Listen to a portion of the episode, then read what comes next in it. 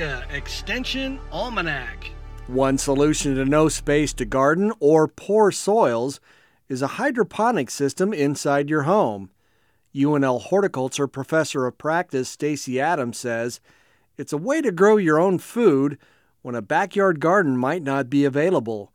But he cautions those interested to do some research before buying equipment. Hydroponics is a fascinating way of growing plants, and we're seeing more and more interest in that by homeowners as well as those that are new entrepreneurs. Now, hydroponics differs in uh, traditional production systems as we no longer are using soil to provide some of our nutrients, but in our closed system, we're using water as the method in which our nutrients are being provided.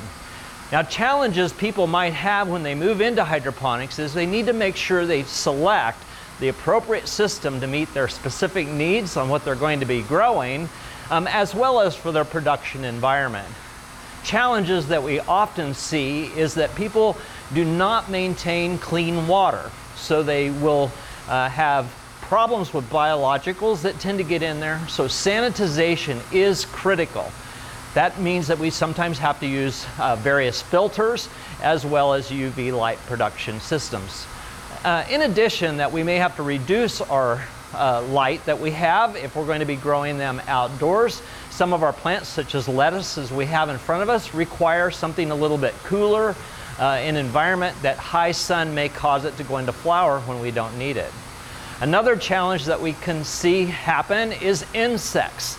Now, before we start growing our crop, we need to be aware of what our potential insect problems could be, as well as what the plant might be susceptible to getting. Once again, the most important thing is sanitization and then making sure that we have a plan for how we're going to control any of our pest problems. There are organic ways that we can do that. We can use screens in order to prevent insects from coming in there, or we can use some biological uh, pest control uh, systems, but we need to be able to keep track and monitor what those problems would be uh, and be uh, prepared to, uh, to treat for them. So, as you consider hydroponics as a system that you might be able to use for your home, uh, think about the benefits it can do for you. We can grow fresh produce in areas that might be uh, with contaminated soils, or we have some way that we can produce uh, produce uh, quite quickly in comparison to what we would have if we were growing in the field. Um, also, we can save on water. As we get into environmental considerations of water risks or maybe water contamination, in a closed system as, as this, we use a lot less water. So if we have to treat our water, um, it will save us money on the filtration process.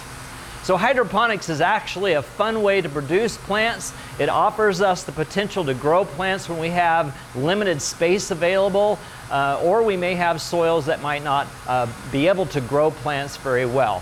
The system you choose will be beneficial to making sure that you can grow the crops that you would like to grow. For Nebraska Extension Almanac, I'm Brad Mills. Nebraska Extension Almanac is a production of IANR Media and Nebraska Extension. For more information on how your university is serving Nebraskans, go to extension.unl.edu.